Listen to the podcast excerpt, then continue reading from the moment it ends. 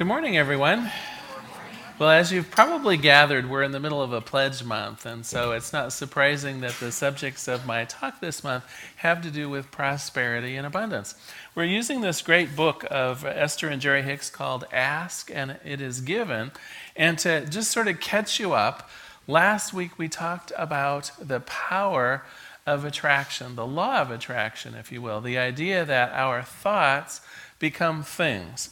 And, I, I'm sure you're all familiar with this general concept that if you fill your thoughts with love and light and goodness, that you're bound to see more of it in the world.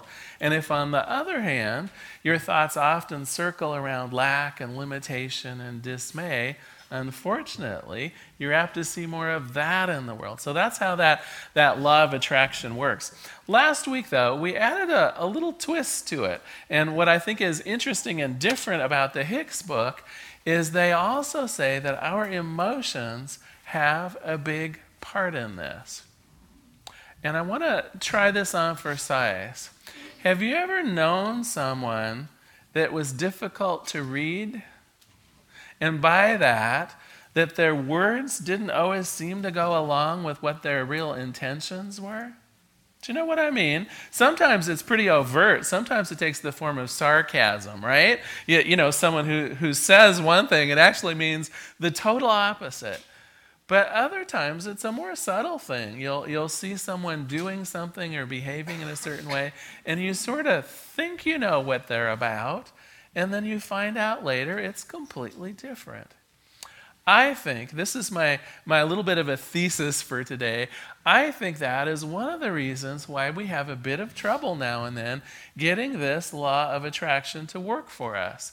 Even though our thoughts are pretty clearly about what it is that we want to experience, whether it's more love in our life or a better job or a, a new way of being there's something in our heart that's giving mixed messages. There's something in us that really just doesn't believe we can have that better job, or there's something in us that is feeling more about the lack and the limitation than what our thoughts are oriented on experiencing something greater. And so, the other part of my thesis, and n- not coincidentally the Hicks book's thesis, is when we put our emotions and when we put our uh, intentions together in alignment, this law of attraction works miraculously well. And in fact, I, have got it down to a little bit of a formula success equals attention plus emotion. So, if you really want to successfully use this power of our mind, this creative power of our mind, you focus your attention on what you want, and you also focus your emotions on what you want. So, since we're going to talk about emotions today, I, th- I, think we have the change your thinking, change your life part of it down. But what about the change your emotion? Like, can you just do that? We're going to find out, and we're going to start with a joke. One man's emotions. One night, a woman found her husband standing over their baby's crib. Silently, she watched him. As he stood looking down at the sleeping infant, she saw on his face an amazing mixture of emotions disbelief, doubt, delight, amazement, enchantment, even skepticism. Touched by this unusual display and the deep emotions it aroused in her, with eyes glistening, she slipped her arm around her husband and asked, A penny for your thoughts, dear. It's amazing, he replied. I just can't see how anyone can make a crib for under a $100.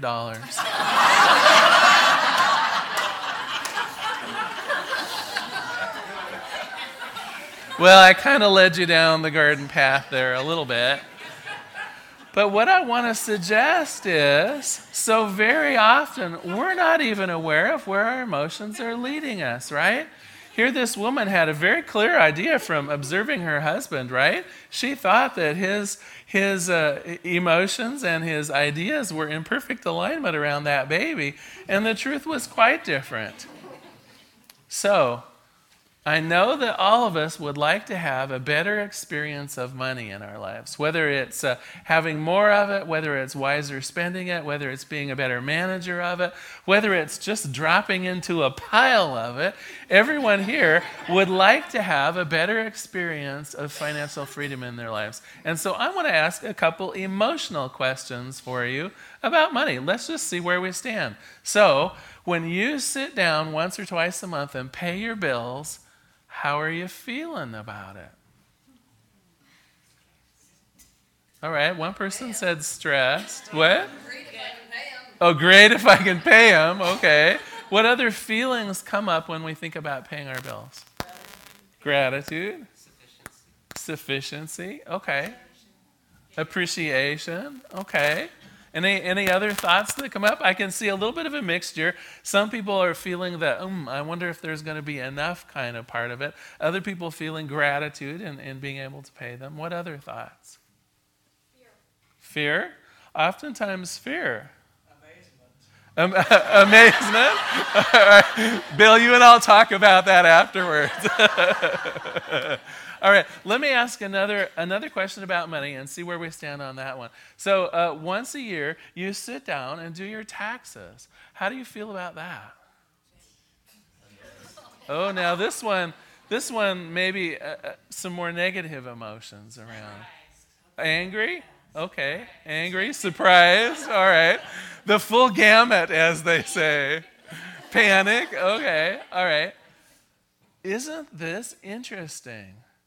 Now, what I would bet is true also is the feelings set in before we even actually start working on them, doesn't it?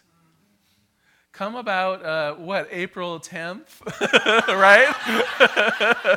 A good portion of us are starting to actually do it at that point and the feeling of panic sets in before we've even started. Now why is that? A couple of theories. One is a very simplistic one and that is simply that we have conditioned ourselves based on past experience that when a similar experience comes up we um, anticipate, if you will, that we're going to have a similar feeling. So if we had feelings of difficulty in working out our taxes or, or paying our bills or whatever it is last time, there's a little part of us that remembers it. And then when we sit down to write out our checks or whatever it is this month, it's almost as though those feelings just click back in. It's like going with the activity or the set of emotions that we had last time. We click back into it. I want to suggest something even more, uh, I hesitate to use the word devious, but I want to th- say that there's something maybe even more fundamental at work here. And I want to read this out of, uh, out of the Hicks book. Esther Hicks says, When you were a child, your parents may have experienced financial difficulty. And so, the lack of money and the inability to purchase desired things often may have been discussed in your home with the accompanying, accompanying emotions of worry and fear.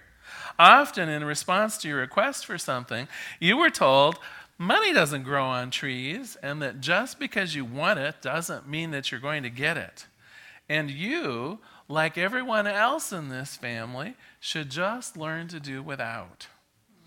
And because of years of exposure to these thoughts of lack, your habit of thought around the entire subject of money, your emotional set point about money, became one of low expectation of financial success. And so, whenever you think about money or abundance, your mood or your attitude may shift to disappointment, worry, or anger.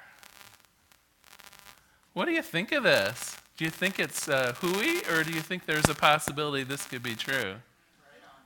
Well, I did a little checking. This whole idea of emotional set points, I thought, you know, I like Esther Hicks, but is she a qualified psychologist? Do you know what I mean? It's like she brought up this, con- uh, this concept of emotional set points just as though she kind of invented it. And I thought, oh, I'm going to check this out. You know, I'm going to do my diligence around uh, uh, doing my preparation for the talk.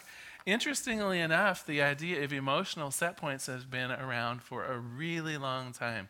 And some of the findings on it are interesting. This is from Dr. Christopher Fisher, um, an article that just appeared in last year's Mental Health magazine in June. And he says, living through weddings or divorces, job losses, and children's triumphs, we sometimes feel better and we sometimes feel worse. But psychologists observe we tend to drift back to a set point, a stable resting point or baseline in the mind's level of contentment or unease around a variety of topics. Research has shown that the set points for depression, anxiety, and many other feelings are particularly stable over time.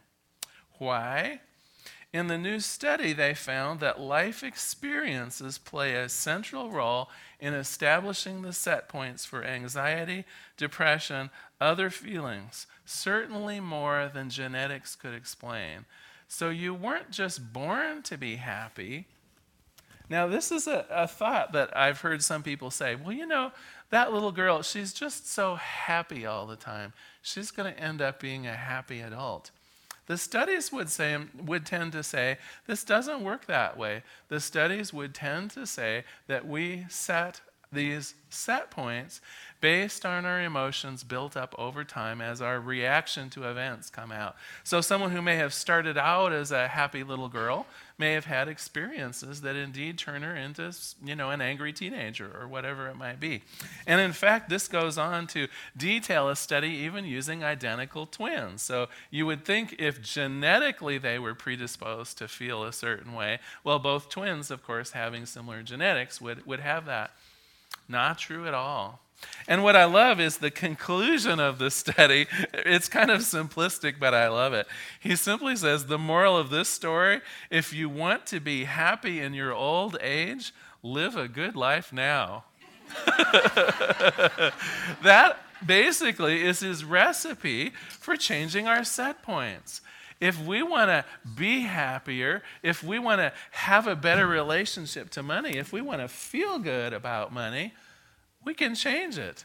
And we can do so right now. We don't have to rely on those feelings that are, are built up over years of dealing with money and in one set of circumstances. We can let go of that and know a different relationship, a different set point for how we feel about money or how we feel about relationships, for how we feel about family, whatever it is that we want to change. Not only can we change our thinking to change our life, but we have a chance at changing our emotions around them as well.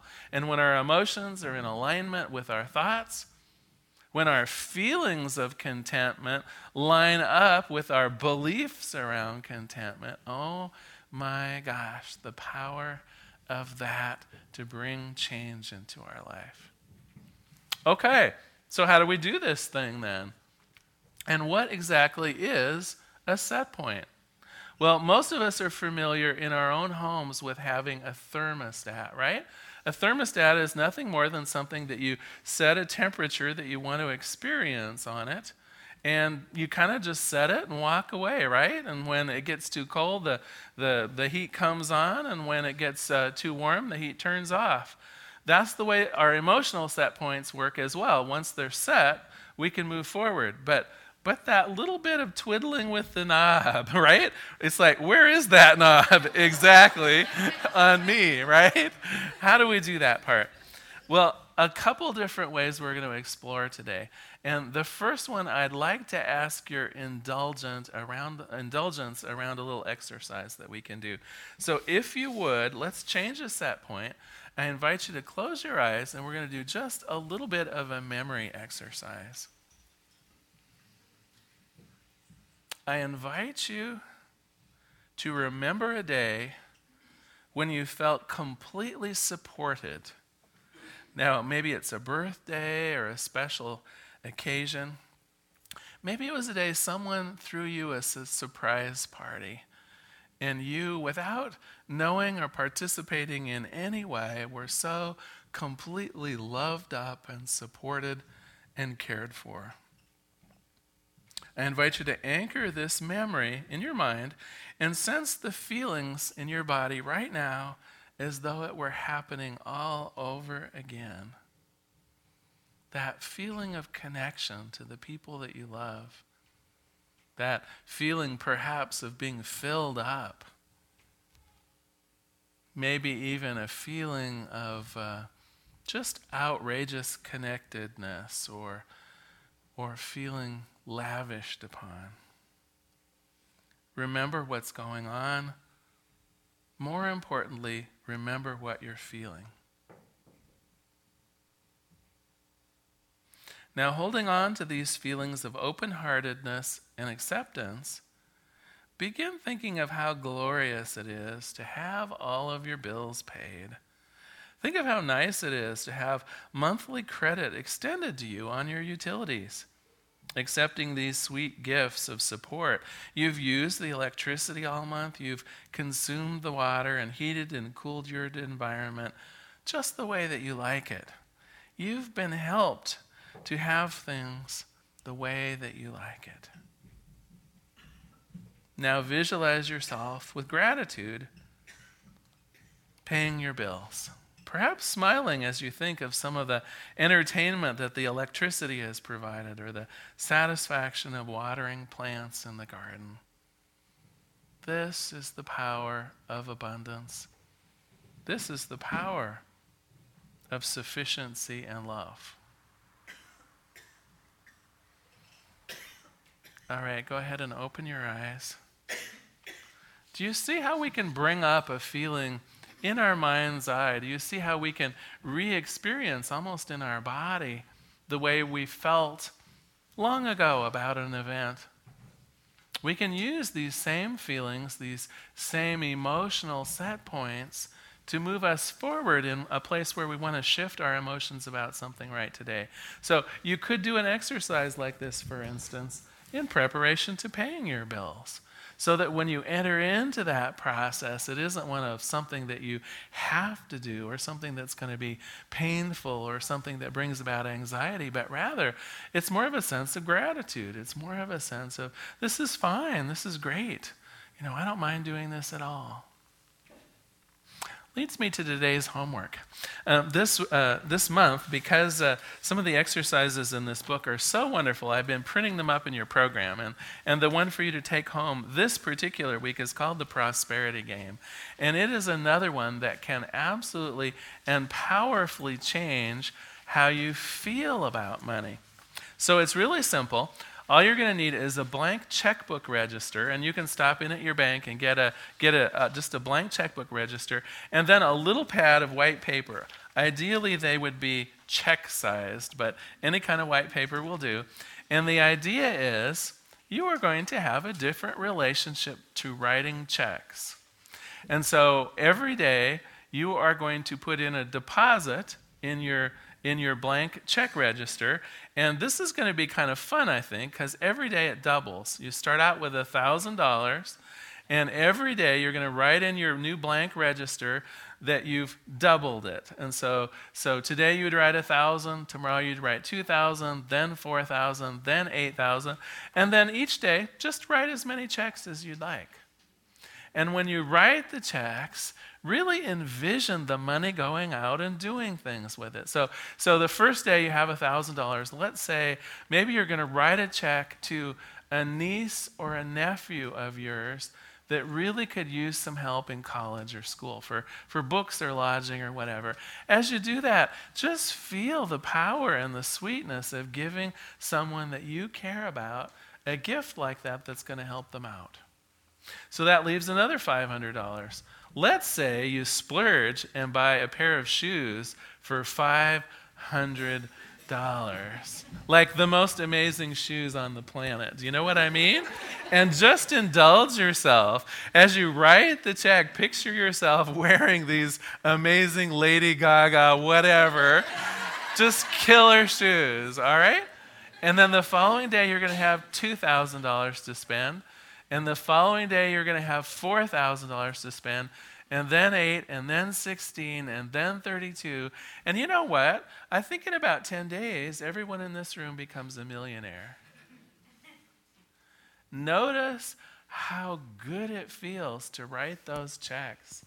pretty soon it will actually be hard to spend the money. And you'll be thinking, well, you know, maybe I need to give some of this to the Gates Foundation so that they can they can build bridges in Brazil. Do you know what I mean? Pretty soon, you'll go beyond the thought of writing checks as something that must be done into an area of great uh, philanthropy and, and joy.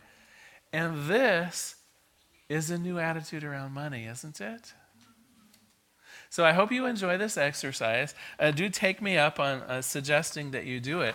I think what it will do is when you start thinking about money, when you start thinking about checks, it will remind you of how powerful you are. It will remind you of what a good thing and a sweet thing money is. So, so no more of the anxiety around money, no more of the, oh my gosh, when it comes to tax season or whatever. Let's have a new idea of money. Let's be open hearted. When we're in an open hearted position, what happens? we're ready to receive. When we're anxious, we can't receive. When we're dreading something or, or feeling powerless, it's very difficult energetically for us to receive anything. When we are open hearted, when we're filled with life and love, oh my word, the universe will do just about anything to fulfill our dreams. Let us pray. There is one power and one presence in this universe. It is this thing called life.